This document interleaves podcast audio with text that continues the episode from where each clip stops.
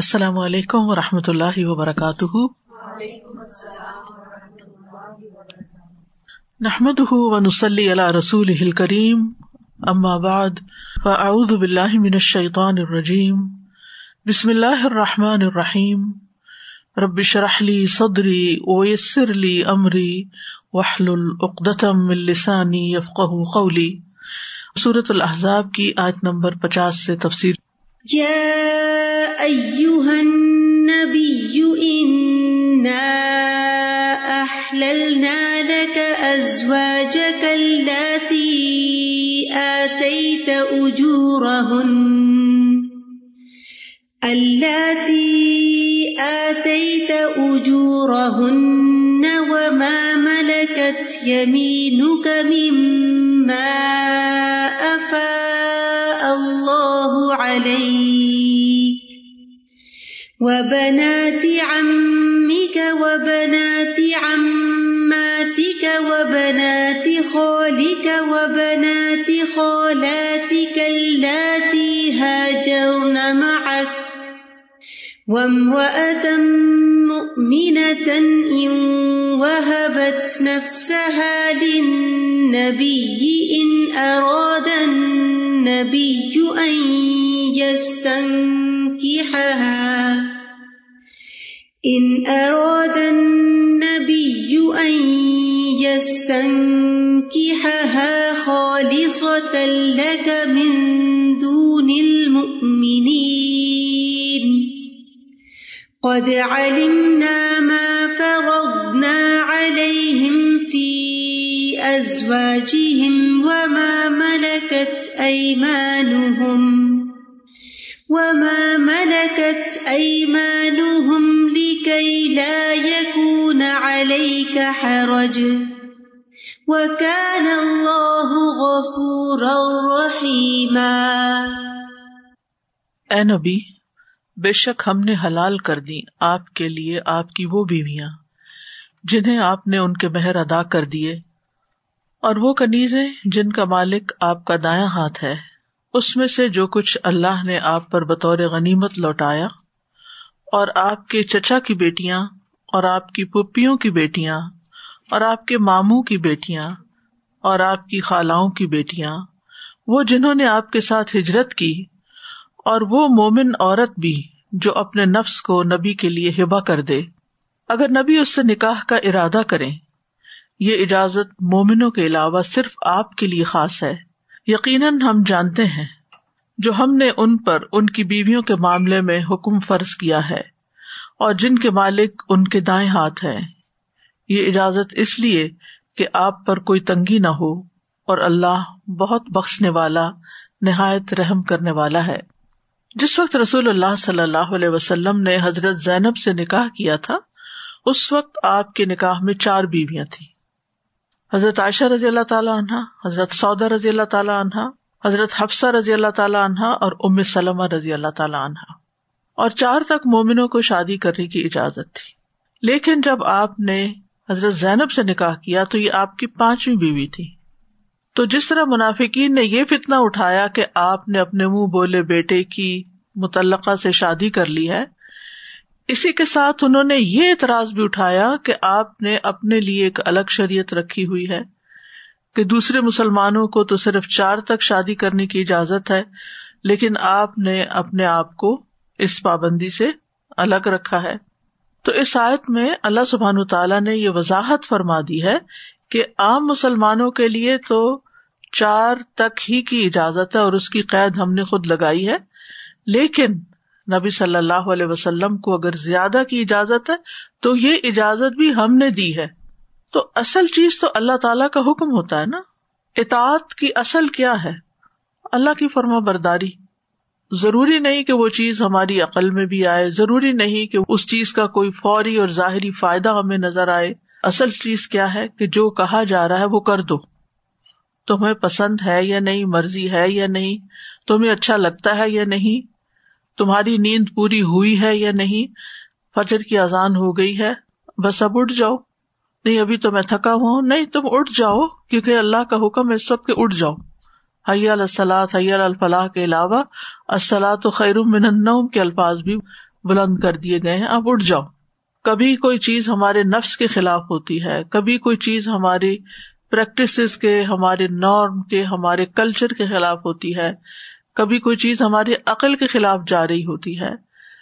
یہ ساری چیزیں اپنی جگہ سیٹل ہوتی رہتی ہیں، لیکن ایک مومن صرف اس چیز کو دیکھتا ہے کہ اس وقت میرے کرنے کا کام کیا ہے، جو میرے رب کو اس وقت پسند ہے۔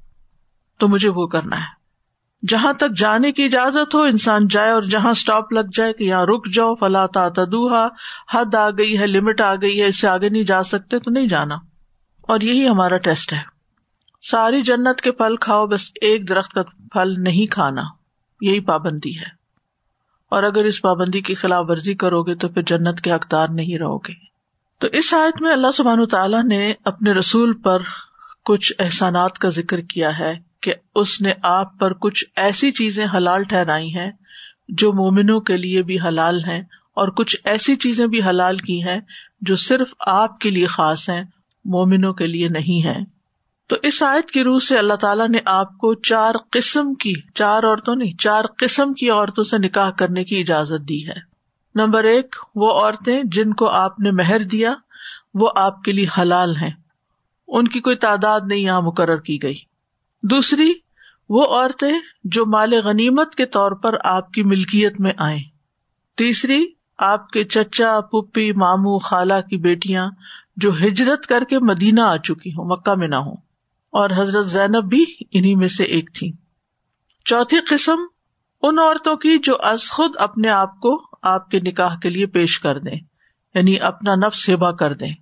اگر ان میں سے کوئی عورت آپ کو پسند آتی ہے تو اس کا کچھ بھی حق کے مہر نہیں ہوگا۔ نہ گواہوں کی ضرورت ہوگی، نہ اس عورت کے ولی کی ضرورت ہوگی۔ اس کا ہبا کرنا ہی نکاح سمجھا جائے گا اگر آپ اس کو قبول کر لیں۔ اور یہ حکم آپ کے لیے خاص ہے۔ دوسرے مومنوں کے لیے نہیں۔ یعنی کوئی عام انسان ایسے نہیں کر سکتا کہ کوئی عورت کسی مرد کو کہے کہ میں نے اپنا آپ تمہارے لیے ہبا کیا تو شادی ہو گئی، ایسے نہیں ہوتا۔ تو آیت کے آخر میں بتا دیا گیا کہ یہ مذکورہ بالا تمام عورتیں آپ کے لیے حلال ہیں اور اس لیے آپ کے لیے واضح طور پر حلال کی گئی ہیں تاکہ اس معاملے میں آپ کو کوئی تنگی محسوس نہ ہو کہ کوئی آپ پر اعتراض نہ کرے کہ شاید آپ نے یہ شریعت اپنے لیے خود بنا لی تھی۔ نہیں، اللہ سبحان تعالیٰ کی اجازت سے ہی یہ سب کچھ ہوا اور اللہ تعالیٰ نے ہی ان سب کو آپ کے لیے حلال کیا۔ تو فرمایا، یا نبی اے نبی، اس طرح کا سیگا مخاطب کی تعظیم پر دلالت کرتا ہے یعنی اس کو خاص پرسنلائزڈ اٹینشن دی جا رہی ہے اور خاص ٹائٹل کے ساتھ مخاطب کیا جا رہا ہے۔ اور پھر یہ ٹائٹل کیا ہے کہ آپ نبی ہیں، یا ایوہن نبی یو اور آپ کی شان بڑھائی جا رہی ہے۔ آپ کا نام نہیں لیا جا رہا، آپ کو یا رسول اللہ نہیں کہا جا رہا، بلکہ یا ایوہن نبی کہا جا رہا ہے۔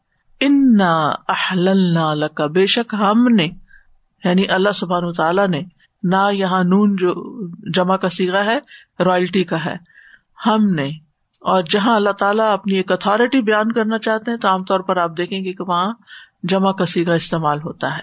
اور جہاں توحید وغیرہ کا بیان ہو، تو وہاں عموماً سنگولر ہوتا ہے۔ ان احل نہ بے شک ہم نے حلال کیا ہے آپ کے لیے یعنی خاص آپ کے لیے یہ چیز حلال ہے۔ ازواج کا آپ کی بیویاں اور نبی کی بیوی بننا کسی بھی عورت کے لیے بہت ہی باعث سعادت تھا خوش قسمتی کی علامت تھی اور بہت بڑا آنر تھا۔ یہ کسی اور کی بیوی ہونے میں نہیں، چاہے کوئی کتنا ہی مالدار کیوں نہ ہو یا کتنا ہی دنیاوی اعتبار سے بہت بڑی شہرت کیوں نہ رکھتا ہو، اس کی بیوی ہونا ایک خاص ریسپیکٹ یا ایک خاص مقام تو حاصل ہوتا ہے کسی عورت کو، لیکن یہ مقام کسی عورت کو حاصل نہیں جو ازواج متحرات کو حاصل تھا کہ انہیں نبی صلی اللہ علیہ وسلم کی بیویاں بننے کا شرف حاصل ہوا۔ آتے تھا آپ نے دیا ان کو یعنی کیا؟ اجور ہننا اجر کی جمع ہے ان کے اجر یعنی ان کے مہر۔ اجور کو اجر کیوں کہا گیا ہے؟ اس کی آگے میں جا کر وضاحت کروں گی۔ یہ اجرت نہیں ہے۔ یہ اجرت سے کچھ مختلف ہے۔ اجرت ہوتی ہے ایک طرح کی کسی بھی چیز کی پرائز تو یہ کسی عورت کی پرائز نہیں ہوتی مہر۔ کوئی مرد کسی عورت کو خریدتا نہیں ہے جو وہ مہر دیتا ہے۔ وہ ایک گفٹ دیتا ہے۔ اس خوشی میں جو اسے اس عورت سے حاصل ہوتی ہے۔ وہ لذت جو اس عورت سے وہ پاتا ہے، اس کی خوشی میں وہ اس کو ایک گفٹ منی دیتا ہے جس کو مہر کہا جاتا ہے۔ تو اجور سے بعض لوگوں نے یہ سمجھا کہ شاید یہ عورت کے ساتھ تعلق کی قیمت پے کی جا رہی ہے۔ جیسے نوز بلا سے فائشہ عورتوں سے فائدہ اٹھایا جاتا تھا۔ تو کسی بھی شادی شدہ عورت کو یہ نہیں سمجھنا چاہیے کہ یہ مہر کوئی بری چیز ہے یا یہ کہ یہ بس ایک قیمت میری دی جا رہی ہے۔ قیمت نہیں ہے۔ یہ ایک خوشی کے موقع پر دیا ہوا گفٹ ہے اور ایک ایسی سمبل بھی ہے اس اعتبار سے کہ ہمارے دین میں عورت کو یہ حق دیا گیا ہے مرد کو نان نفقے کا خرچ دینا ہے۔ یعنی اس کی فائنینشیل ریسپانسبلٹی اس کی تمام ضروریات کی ریسپانسبلٹی مرد پر ہے۔ ایش و عشرت کی ذمہ داری نہیں ہے، ٹھیک ہے، اگر ایک شخص کے پاس بہت کچھ ہے اور وہ خود انجوائے کر رہا ہے مال و متا کو، تو بیوی بھی ساتھ ہی اس کی کرے گی، بچے بھی کریں گے۔ یہ کہیں کا بھی اخلاقی طور طریقہ نہیں ہے کہ ایک مرد اپنے کمائے ہوئے سارے پیسے کو صرف اپنی ذات پر یا گھر سے باہر کہیں خرچ کر دے۔ اس کی بیوی جو ہے وہ سب سے پہلے اور اس کے بچے جو ہیں وہ اس بات کے حقدار ہیں کہ وہ اس کے مال کے فائدے میں شریک ہوں یا اس کے اسٹیٹس سے جو فائدہ ہوتا ہے اس میں وہ شریک ہوں۔ تو اس لیے شادی کے موقع پر یہ مہر رکھا جاتا ہے تاکہ ایک لڑکے کو اس بات کا احساس ہو کہ آج سے لے کر آئندہ زندگی میں اس عورت کی جتنی بھی ضروریات ہوں گی نیڈز ہوں گی، اس کی لائف میں جو نیسیسٹیز ہوں گی وہ پرووائڈ کرنا مرد کی ذمہ داری ہوگی۔ لیکن افسوس کے ساتھ کہنا پڑتا ہے کہ آج دو ایکسٹریم رویے پائے جاتے ہیں۔ ایک یہ کہ عورت خود کمائے، یہ تمہارے پیسے، یہ میرے پیسے، اور تم خود کماؤ اور اپنی ذمہ داری خود اٹھاؤ اور اپنے پہ خود خرچ کرو اور گھر میں پورا پورا تم شیئر کرو، آدھا تم کرو، آدھا میں کروں گا۔ تو یہ اسلامی کلچر نہیں یعنی مرد کو پرووائڈ کرنا ہے اور عورت کی ذمہ داریاں کچھ اور ہیں۔ اور پھر یہ کہ مرد کی وراثت میں بھی اس کو حصہ ملے گا، حق کے مہر سے بھی ملے گا، نا نفقہ بھی ملے گا، ضرورت کے لیے جیب خرچ بھی ملے گا۔ یہ تمام چیزیں مرد کی ذمہ داری ہے۔ دوسری ایکسٹریم کیا ہے کہ یہ ساری بنیادی ذمہ داریاں پوری کرنے کے بعد عورت کی جو اپنی من پسند کی عیش و عشرت کی چیزیں ہیں، وہ بھی مرد پرووائڈ کرے، ورنہ عورت رہنے کو تیار نہیں۔ ایسے کیسز بھی سامنے آتے ہیں کہ عورتیں صرف اس بات پہ روٹ کے چلی جاتی ہیں کہ مجھے جیب خرچ نہیں دیا جا رہا اور جیب خرچ بھی کتنا پچاس ہزار، ایک لاکھ اور چھوٹی موٹی رقم نہیں کہ اتنا کچھ ملے گا تو پھر ہم رہیں گے، بسیں گے، ورنہ نہیں۔ یہ ایک بہت ہی زیادتی والی بات ہے۔ اگر مرد بنیادی ضروریات پوری کر رہا ہے اور بعض اوقات یہ ہوتا ہے کہ مرد خود کمانے کے قابل نہیں ہوتا تو پیرنٹس یا اور فیملی جو ہے مل کے اس کی ذمہ داری اٹھاتی ہے تاکہ یہ اپنے پاؤں پر کھڑا ہو جائے۔ تو اس میں ایک عورت کی طرف سے ناجائز اور ناروا مطالبے جو ہے وہ ازواجی زندگی کو متاثر کرتے ہیں، جس کے نتیجے میں پھر آگے نسلیں بھی متاثر ہوتی ہیں اور خاندان کا شیرازہ بکھر جاتا ہے۔ بہرحال، یہاں پر یہ کہا جا رہا ہے کہ اللہ سبحان تعالیٰ نے جن بیویوں کو آپ کے لیے حلال کیا وہ وہ ہیں جن کے آپ نے حق مہر ادا کیے جیسے حضرت عائشہ، حضرت حفصہ رضی اللہ تعالیٰ عنہ اور دیگر ازواج متحرات۔ اور انہوں نے خاص طور پر دنیا کی زندگی اور اس کی زینت کے مقابلے میں نبی صلی اللہ علیہ وسلم کے ساتھ ہر مشکل میں رہنے کو گوارا کیا تھا اور ایکسپٹ کیا تھا، جس کی تفصیل ہم صورت الحضاب میں ہی پڑ چکے ہیں۔ جہاں تک نبی صلی اللہ علیہ وسلم کی ازواج متحرات کے حق مہر کی قیمت جو تھی وہ کیا تھی؟ آپ کی تمام بیویوں کا مہر ساڑھے بارہ اوقیا جو پانچ سو درہم بنتے، اتنا تھا۔ یعنی پانچ سو درہم تک تھا۔ مجھے نہیں معلوم کہ یہ ہمارے یہاں بتیس روپے اور یہ کہاں سے آ گیا ہو سکتا ہے۔ جس وقت یہ مہر مقرر کیا گیا، اس وقت درہم کی قیمت بتیس روپے ہو یا ساڑھے بتیس روپے۔ لیکن یہ ایک بہت عام سا کلچر ہے انڈو پاک میں کہ بس اتنا مہر دیا جائے گا۔ آپ آپ دیکھیں کہ ڈالر کہاں سے کہاں تک پہنچ گیا، درہم کہاں سے کہاں تک پہنچ گیا، اور وہاں پر ابھی تک بتیس روپے ایکٹر کھانے کے لیے یا ایک فارمیلٹی پوری کرنے کے لیے دیے جاتے ہیں۔ افسوس یہ کہ اس کو شرعی مہر کہا جاتا ہے۔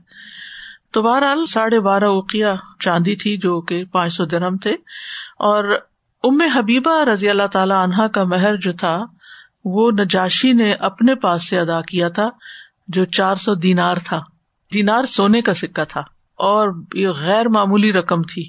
وہ چونکہ بادشاہ وقت تھا، تو اس نے نبی صلی اللہ علیہ وسلم کو ایک طرح سے تحفہ دیا، آپ کے بحاف پر یہ مہر ادا کیا۔ بہرحال اس سے یہ پتا چلتا ہے کہ ایک عام شخص جب شادی کر رہا ہوتا ہے، تو اس کو مصنون طریقے سے مہر کے معاملے میں کیا رویہ اختیار کرنا چاہیے۔ اس میں ایک درمیانے درجے کا مہر بھی ہے، جو تمام ازواج کو دیا گیا، اور جو کسی اور کی طرف سے تھا وہ بہت زیادہ مہر بھی ہے۔ یعنی یہ مرد کی اپنی حیثیت کے اوپر ہے کہ وہ کیا دے سکتا ہے۔ لیکن یہ یاد رکھیے کہ صفیہ رضی اللہ تعالی عنہا کا مہر جو تھا، جو ہوئی ابن اختب کی بیٹی تھی، انہیں آزاد کرنا تھا۔ ان کی آزادی کی جو قیمت تھی، وہ آپ نے ان سے نہیں لی تھی۔ ان کو آزاد کر کے ان سے آپ نے نکاح کیا تھا۔ وہ خیبر کے قیدیوں میں سے تھی۔ اور پھر جویریا بنت الحارث جو تھی بن المستلق کی گرفتار شدہ خواتین میں سے تھی۔ وہ ثابت بن قیس کے حصے میں آئی تھی تو ان کے ساتھ مکاتبت کی تھی۔ اور جو رقم مکاتبت کے لیے، مکاتبت کہتے ہیں نا، آزادی کے لیے رقم طے کر لینا اور پھر وہ پے کر کے آزاد ہو جانا۔ تو جو مکاتبت کے لیے رقم طے ہوئی تھی، وہ نبی صلی اللہ علیہ وسلم نے ادا کر دی تھی اور ان سے پھر نکاح کر لیا تھا اور یہی ان کا مہر کرار پایا تھا۔ تو بہرحال یہ حکم نبی صلی اللہ علیہ وسلم کے لیے بھی تھا۔ کہ بیوی مہر کے ساتھ ہی حلال ہوتی ہے اور یہ عام مومنوں کے لیے بھی ہے، یہ چیز ایک کامن ہے۔ اور جیسا کہ میں نے پہلے کہا کہ مہر جو ہے، وہ اجرت نہیں ہوتی، بلکہ اگر اجرت ہوتی تو اس کو سمن کہا جاتا۔ جیسے وہ صورت یوسف نہیں آتا کہ انہوں نے یوسف علیہ السلام کو بہت کم قیمت پہ بیچ دیا۔ بہرحال، تو اسی سے لفظ سمینا ہے سمینا قیمتی۔ پھر فرمایا، وما ملکت یمین کا مما افا اللہ علیہ کا اور وہ خواتین، وہ کنیزیں، وہ غلام عورتیں جن کے مالک آپ کے دائیں ہاتھ ہوئے جو اللہ نے آپ پر لوٹائی ہیں یعنی جو مال غنیمت میں آئی ہیں، قید ہو کر۔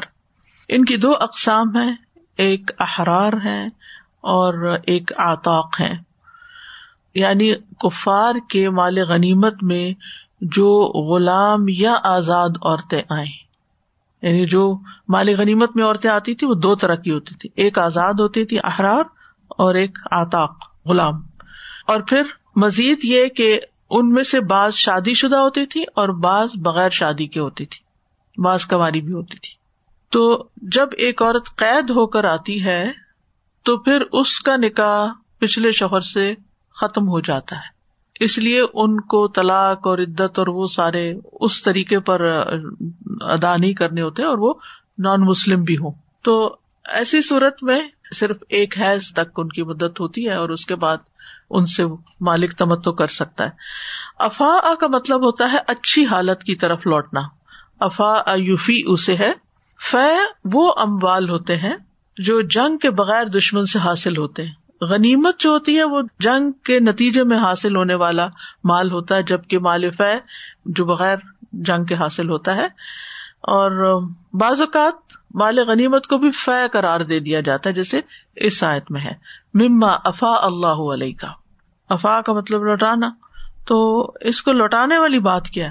تو بات یہ ہے کہ جن کو فار کے پاس یہ مال تھا، وہ ان کا حق نہیں تھا، کیونکہ وہ اللہ کو نہیں مانتے یا اللہ تعالیٰ کی نافرمانی کرتے ہیں۔ تو اللہ سبحان تعالیٰ نے ان کے قبضے سے نکال کر وہ مسلمانوں کو، جو اس کے اصل حقدار ہیں، ان تک واپس لوٹا دیا۔ تو مال غنیمت میں جو خواتین آئی تھی، ان میں سے صفیہ بنتے ہوئی ابن اختب اور جویریہ بنتے حارث رضی اللہ تعالیٰ عنہ یہ دونوں سرداروں کی بیٹیاں تھی اسی طرح ریحانہ رضی اللہ عنہا اور ماریا قبطیہ جو ابراہیم علیہ السلام کی والدہ تھی، یہ بھی کنیزوں میں سے تھی اور یہاں پر یمین کا لفظ کیوں استعمال ہوا ہے؟ کیونکہ انسان عموماً جو لین دین کرتا ہے وہ اپنے دائیں ہاتھ سے کرتا ہے۔ تو جو چیز ملکیت میں آتی ہے، مثلاً آپ پیسے دیتے ہیں اور کوئی چیز لیتے ہیں، تو دائیں ہاتھ سے لیتے ہیں۔ تو اس لیے وما ملکت یمینوں کا یعنی دایاں ہاتھ جس کا مالک ہو گیا۔ اور یہ حکم بھی نبی صلی اللہ علیہ وسلم اور اہل ایمان کے درمیان مشترک ہے۔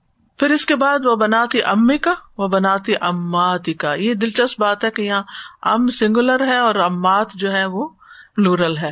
وہ بناتی خالق کا وہ بناتی خالات کا اللہ تی حاجر نماک امی کا جو ہے یہ اسم جنس ہے اور اس میں واحد جمع سبھی آ جاتے ہیں۔ اور یہ کہا جاتا ہے کہ یہ اسم جنس ام سے مراد یعنی کہ قریش کے خاندان کی یعنی آپ کے جو خاندان تھا۔ اور بنات سے مراد و بناتی امات کا و بناتی خالی کا خاص طور پر ننیال والے بنو زہرا کی طرف اشارہ ہے۔ علماء نے اس کی تھوڑی سی تقسیم کی ہے۔ اور اس میں قریب اور دور کے فرسٹ کزن اور سیکنڈ کزن جو ہوتے ہیں، وہ سب آ جاتے ہیں یعنی والد کے فرسٹ کزن، سیکنڈ کزن۔ اور والدہ کے بھی فرسٹ سیکنڈ تھرڈ جو بھی ہوں، سب شامل ہو جاتے ہیں۔ یعنی صرف ڈائریکٹ مامو چچا وغیرہ کی بچے نہیں، بلکہ مزید آگے بھی۔ اس سے یہ پتا چلتا ہے کہ ان قریبی رشتوں سے نکاح ہو سکتا ہے۔ اور خاص طور پر ان کا نام لے کر ذکر کیا گیا۔ اس کی تفصیل صورت النساء میں بھی گزر چکی ہے۔ اللہ تی حاجر نماک یہاں ایک شرط لگا دی گئی کہ وہ جو آپ کے ساتھ ہجرت کرے یعنی مکہ سے مدینہ کی طرف آئے۔ ضروری نہیں کہ آپ جس دن آئے تھے، اس دن آپ کے ساتھ تو کوئی خاتون نہیں تھی۔ ماں کا مراد یہ ہے کہ جہاں سے آپ نے ہجرت کی، اس میں شامل ہو چاہے ساتھ ہو یا الگ، تو ہم جانتے ہیں کہ الگ الگ ہی خواتین آئی تھی اور یہاں پر پھر ماں کا کلفظ کیوں استعمال ہوا؟ اگر آپ کے ساتھ نہیں چلی تھی وہ تو یہ شرف کے لیے ہے، عزت دینے کے لیے کہ جہاں سے آپ نے ہجرت کی تھی، وہیں سے ان خواتین نے بھی ہجرت کی اور وہ آپ کی مشن میں آپ کے ساتھ تھی۔ مراد یہ ہے۔ یعنی ان کی فضیلت ایک طرح سے بیان ہو رہی ہے، ایک آنر اور ایک شرف ان کو دیا جا رہا ہے۔ ہجرت میں شراکت ہے، ویسے ساتھ ہونا مراد نہیں ہے۔ جیسے ملکہ سبا نے کہا تھا نا، قالت ربی انی ظلم تو نفسی و اسلم تو ماں سلیمان لاہ رب العالم اگر وہ یہ نہ بھی کہتی ماں سلیمان، تو اسلام تو ان کا درست تھا پھر بھی۔ یعنی لا الہ الا اللہ پڑھنے سے تو انسان، جو وقت کا پیغمبر ہوتا ہے، اس کو ایمان لانے سے انسان مسلمان ہو جاتا ہے۔ لیکن ان کا خاص طور پر ذکر کہ میں ان کی وجہ سے مسلمان ہوئی ہوں۔ اور اس کا کریڈٹ ان کو جاتا ہے یعنی ان کے ساتھ ایک ایسوسیشن شو کرنے کے لیے۔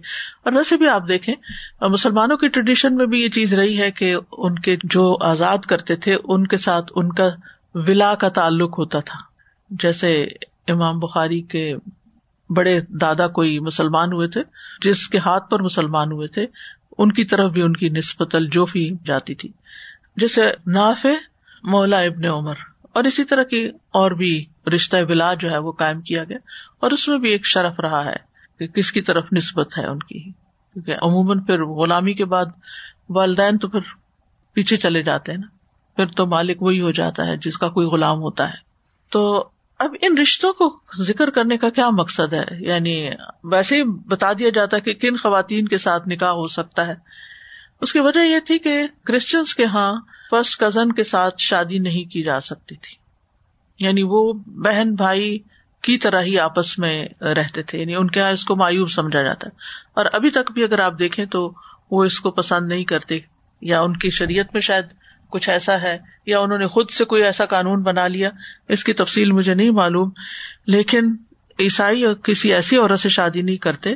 جب تک اس آدمی اور عورت کے درمیان سات یا اس سے بھی زیادہ دادا داخل ہو جائیں۔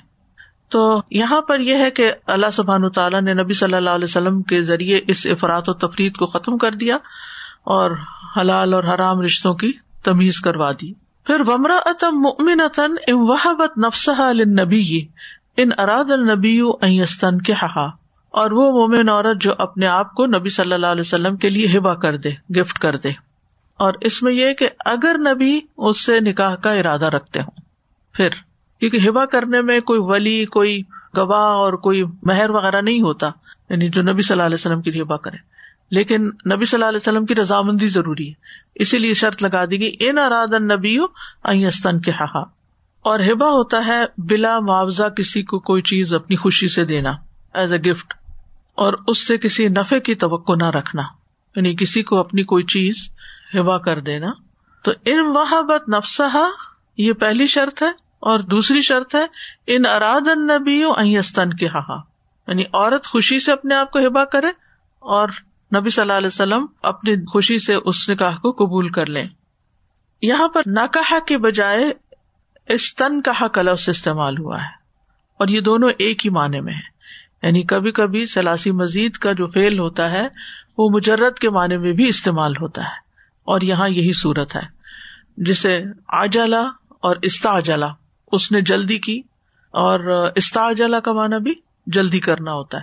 جلدی طلب کرنا نہیں ہوتا بلکہ جلدی کرنا ہی ہے۔ اب یہ جو خواتین ہیں جنہوں نے خود کو نبی صلی اللہ علیہ وسلم کے لیے ہبا کیا تھا، اہل علم نے ان کا کچھ ذکر کیا ہے، جن میں خولا بنتے حکیم، ام شریک بنت جابر لیلا بنت حتیم ہے لیکن نبی صلی اللہ علیہ وسلم نے ان میں سے کسی سے بھی شادی نہیں کی۔ انہوں نے ہبا تو کیا، لیکن آپ نے ان سے نکاح نہیں کیا۔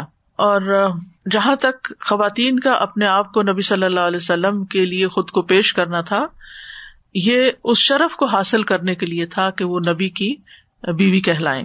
ثابت بنانی کہتے ہیں، یہ حضرت انس بن مالک کے شاگرد ہیں، کہ میں حضرت انس کے پاس تھا اور ان کے پاس ان کی بیٹی بھی بیٹھی ہوئی تھی۔ حضرت انس نے ایک واقعہ بیان کیا کہ ایک خاتون رسول اللہ صلی اللہ علیہ وسلم کی خدمت میں اپنے آپ کو پیش کرنے کی غرض سے حاضر ہوئی اور عرض کیا کہ اللہ کے رسول صلی اللہ علیہ وسلم، میں اپنے آپ کو آپ کے لیے ہبا کرتی ہوں، اگر آپ کو ضرورت ہو۔ تو اس پر حضرت انس کی بیٹی بولی، کیسی بے حیا عورت تھی، کتنی بے شرمی کی بات ہے۔ یعنی بہت انہوں نے واہ سو اتا ہو واہ سو اتا۔ یعنی محاورہ ہے، اس طرح بولنے کا ایک ایکسپریشن ہے۔ حضرت انس نے کہا کہ وہ تم سے بہتر تھی ان کو نبی صلی اللہ علیہ وسلم کی طرف رغبت تھی۔ اس لیے انہوں نے اپنے آپ کو نبی صلی اللہ علیہ وسلم کے لیے پیش کیا۔ یعنی تم اس کو برا کیوں سمجھ رہی ایکچولی مشکل جب پیش آتی ہے، جب ہم نبی صلی اللہ علیہ وسلم کو ایک عام انسان کی طرح سمجھ لیتے ہیں یا اپنے جیسا سمجھ لیتے ہیں، اگر ہم ان کا مقام سمجھیں اور ان کے کام کی نوعیت کو سمجھیں، تو پھر کوئی اشکال باقی نہیں رہتا۔ اور نبی صلی اللہ علیہ وسلم نے جب ایک عورت آپ کی خدمت میں آئی اور یہی واقعہ آگے آتا ہے کہ جب اس نے اپنے آپ کو ہبا کیا تو آپ صلی اللہ علیہ وسلم خاموش رہے، لیکن وہ کھڑی رہی اور پھر اس نے کہا، آپ نے جواب نہیں دیا، وہ کھڑی رہی۔ تو ایک آدمی پھر اٹھا اور اس نے کہا اللہ کے رسول، اگر آپ کو اس میں رغبت نہیں تو اس کی شادی مجھ سے کر دیجیے تو رسول اللہ صلی اللہ علیہ وسلم نے اس سے فرمایا کہ تمہارے پاس مہر دینے کے لیے کیا ہے؟ کہنے لگا، بس میرے پاس تو کچھ نہیں ہے۔ وہ طویل حدیث ہے، اس کے کئی ورژن آتے ہیں جس میں کہا کہ جاؤ، کچھ تو لے کر آؤ۔ تو اس نے کہا کہ میرے پاس تو لوہے کی انگوٹھی بھی نہیں ہے اور کوئی چیز نہیں ہے، سوائے اس کے کہ جو کپڑا میں نے پہنا ہوا ہے۔ تو آپ نے فرمایا کہ اگر تم یہ اس کو دو گے تو خود کیا پہنو گی؟ یعنی یہ صرف نام لگانے کا تھوڑی ہوتا ہے، مہر تو دینے کی چیز ہوتی ہے۔ اگر تم نے مہر مقرر کیا تو پھر تو یہ تمہاری چیز نہیں رہے گی، پھر تو یہ بیوی کی ہو جائے گی۔ تو اس نے کہا، میرے پاس کچھ نہیں۔ تو بہرحال آخر پھر اینڈ اس پہ ہوا کہ آپ نے پوچھا، تمہیں کچھ قرآن یاد ہے؟ تو اس نے کہا، فلاں فلاں صورت یاد ہے۔ اس نے نام لیے تو آپ نے فرمایا کہ تمہیں قرآن میں سے جو کچھ یاد ہے، اس کی وجہ سے میں تمہارا نکاح اس سے کرتا ہوں کہ تم وہ اس کو تعلیم دے دو۔ اس سے بھی علماء یہ کہتے ہیں کہ قرآن کی تعلیم دینے پر معاوضہ لینا جائز ہے۔ یعنی یہ سوال بہت اٹھتا ہے اصل میں۔ افضل یہی ہے کہ انسان نہ لے۔ اور دل و جان سے قرآن کی خدمت کرے جتنی بھی وہ کر سکتا ہے۔ افضل یہی ہے۔ لیکن ہر ایک کے حالات ایک جیسے نہیں ہوتے۔ کچھ لوگ جو اپنے آپ کو ہنڈریڈ پرسینٹ ڈیوٹ کر دیتے ہیں، خاص طور پر مرد حضرات۔ عورت کے لیے تو کوئی مسئلہ نہیں ہے۔ کہ شوہر کی ذمہ داری ہے اس کو کھلانا پلانا، تو وہ اگر اپنے آپ کو والنٹیئر کرتی ہے تو بہت خوشی سے کرے۔ لیکن اگر کوئی مرد یہ کام کرتا ہے اور اس کے پاس اپنے کمانے کے لیے کچھ بھی وقت بچتا نہیں ہے، تو ایسی صورت میں اگر وہ کوئی ایسی جاب کرتا ہے، جیسے کوئی امام مسجد ہے یا پھر کوئی محلے میں قرآن ہے یا کسی بھی سطح پر دین کی خدمت کر رہا ہے، تو اگر وہ اس کی کوئی تنخواہ مقرر کر دی جاتی ہے جیسے کہ ہم دیکھتے ہیں کہ حضرت عمر رضی اللہ تعالیٰ عنہ نے قرآن کی ٹیچرس کو تنخواہیں دی تو ایسی صورت میں اس میں کوئی گناہ کی بات نہیں ہے۔ جیسا کہ اس حدیث سے واضح طور پر پتہ چلتا ہے، کیونکہ مہر ایک رقم یا کسی مال، چاہے سونا چاندی ہو، چاہے کیش ہو، چاہے کوئی پراپرٹی ہو، چاہے کوئی ڈریس ہو یا کچھ یعنی کسی ویلوبل چیز کی شکل میں دیا جاتا ہے۔ تو یہ تو ایک ایبسٹریکٹ چیز ہے کہ وہ علم ہے جو اس کے سینے میں ہے اور وہ اس نے ٹرانسفر کرنا ہے، تعلیم دینی ہے۔ تو اس تعلیم پر جو اجرت ہے، وہ اجرت جو ہے وہ عورت پے نہیں کرے گی اور اس کے بدلے میں وہ اس کا مہر کرار پائے گی۔ بہرحال، یہ ایک سائڈ نوٹ کے طور پر تو آپ صلی اللہ علیہ وسلم نے اس قرآن کے بس جو اسے یاد تھا ان کا نکاح کر دیا۔ پھر آگے فرمایا خالص اللہ کا مندون المؤمنین۔ یہ جو سارے رخصت دی جا رہی ہے آپ کو، یہ آپ کے لیے خالص ہے، خاص ہے مومنوں کے علاوہ۔ یعنی یہ نبی صلی اللہ علیہ وسلم کے خسائش میں سے ہے۔ علماء نے اس پر الگ باب باندھے ہیں نبی صلی اللہ علیہ وسلم کی خسائش پر کہ کون سی چیزیں آپ پر فرض تھیں۔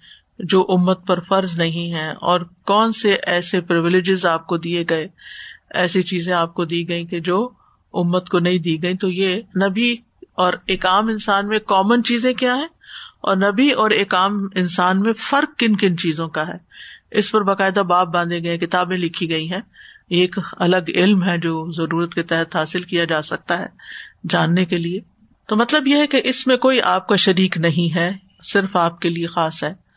یعنی ہبا کی یہ عباہت جو ہے یہ صرف نبی صلی اللہ علیہ وسلم کے لیے ہے، عام مومن یہ نہیں کر سکتے اور اس پہ پابندی اس لیے لگائی گی کہ عورت اگر کسی کی محبت میں گرفتار ہوتی ہے عام طور پر تو وہ سب کچھ بھول جاتی ہے، وہ اپنے حقوق بھی بھول جاتی ہے، یہ الگ بات ہے کہ بعد میں فرسٹ کریٹ کرے۔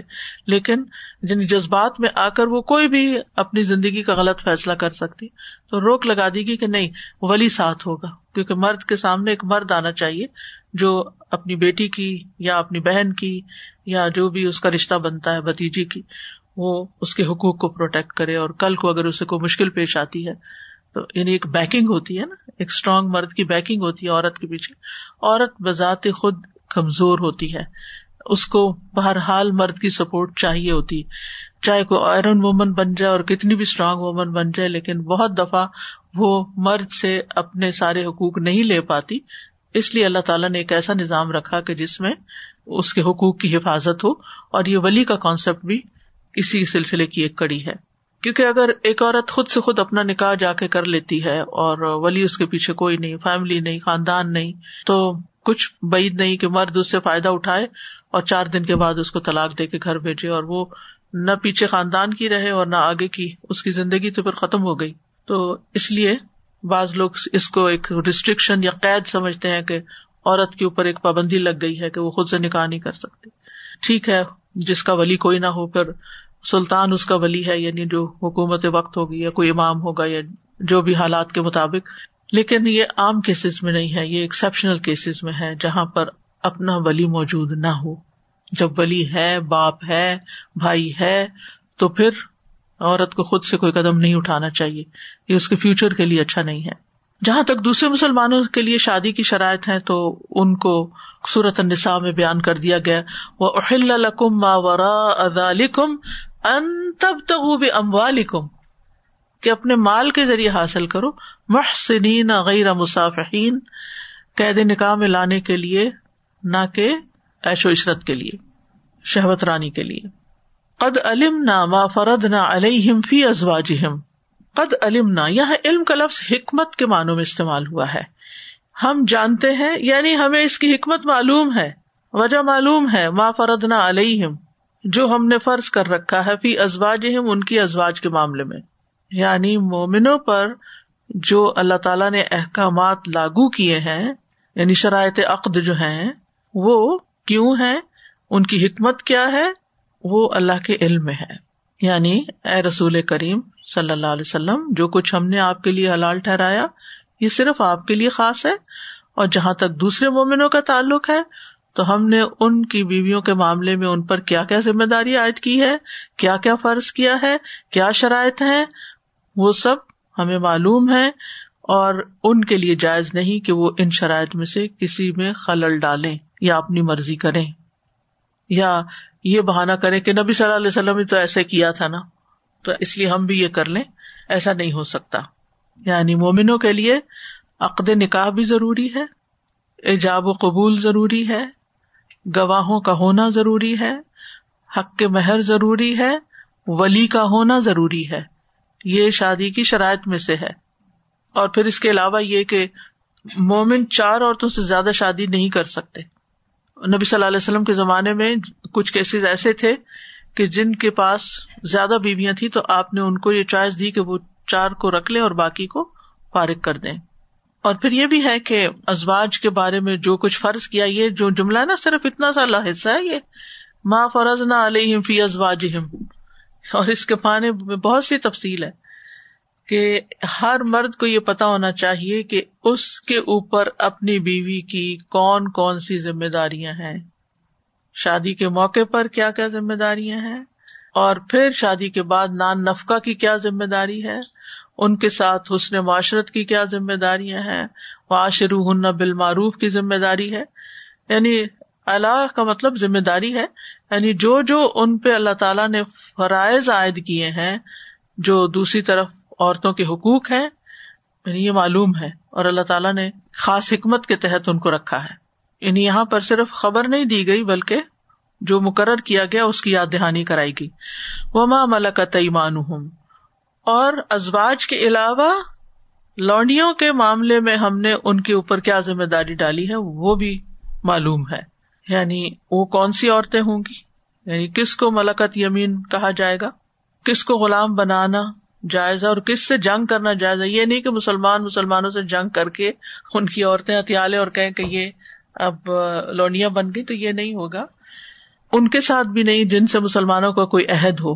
اس میں کافی تفصیلات ہے مزید۔ لکیلا یقون علیہ کا حرج، تاکہ آپ پر کوئی تنگی نہ ہو۔ یہ تنگی کا مفہوم ذرا وسیع ہے۔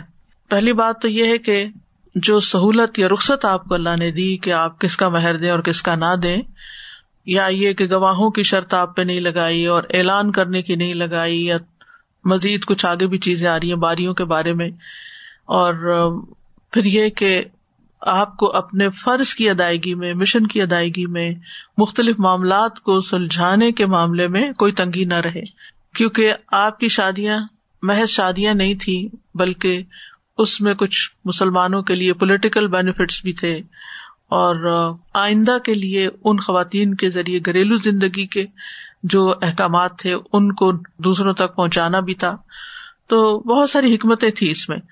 وکان اللہ غفور الرحیم اور اللہ تعالی غفور الرحیم ہے، اس کی بخشش وسیع ہے، اس کی رحمت وسیع ہے۔